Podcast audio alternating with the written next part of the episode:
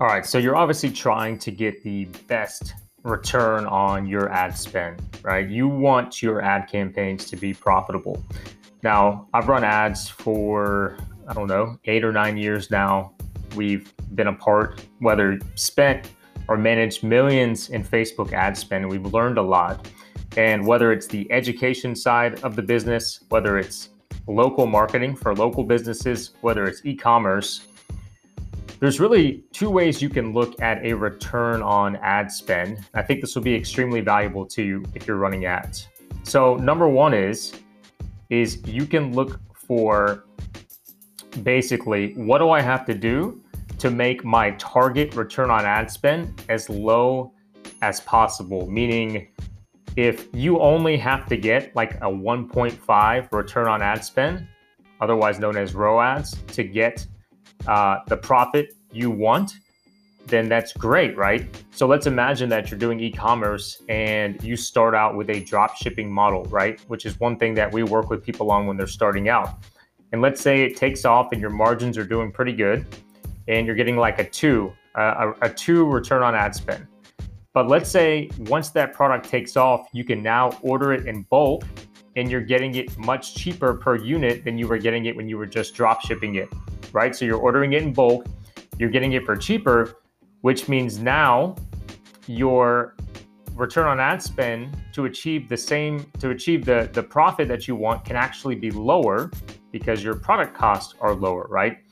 Um, was talking to a, a, client of ours, and he was telling me, hey, to achieve 15 to 20 percent profit margins, he's gotten to a point where his return on ad spend only needs to be a 1.4. So for every dollar he spends on Facebook ads, he only need, he only needs to make back a dollar forty to hit his profit targets. That's an amazing place to be because then you're not constantly playing the game of trying to get the cheapest Facebook ads possible. That's one way. Now the other way is sort of the he who can spend the most to acquire a customer wins. That's definitely a viable way to look at your ad spend as well. So that would mean, hey, how do I increase my average order value? Or how do I take somebody who buys today and get them to buy again tomorrow, a week later, a month later, and increase the lifetime value of that customer? Because when you look at it like that, then your return on ad spend, your target return on ad spend could actually be higher.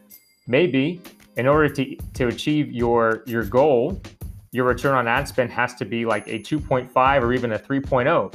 But rather than you trying to basically cut corners, cut costs to basically get that down, maybe you focus on the other side. You focus on trying to increase what customers are worth to the business so that you can afford to basically have a higher target return on ad spend, meaning you have to have a better return on ad spend to hit the profit margins, the, the targets that you want.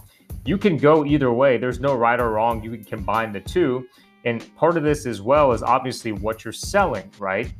Um, if what you're selling is higher priced, then obviously you can afford to have a, a higher target return on ad spend, or I guess you could say a lower, right? Because uh, depending on how you look at it, if it's a if it's a higher priced product, then you have more wiggle room. Um, so obviously that's going to be dependent as well, but there is no right or wrong. You can basically try and cut the cost say, hey, how how low can I make it so that my return on ad spend doesn't have to be extraordinary high to hit my targets? Or, hey, how do I get more from each customer? So while my return on ad spend target is higher, I have ways to basically achieve that.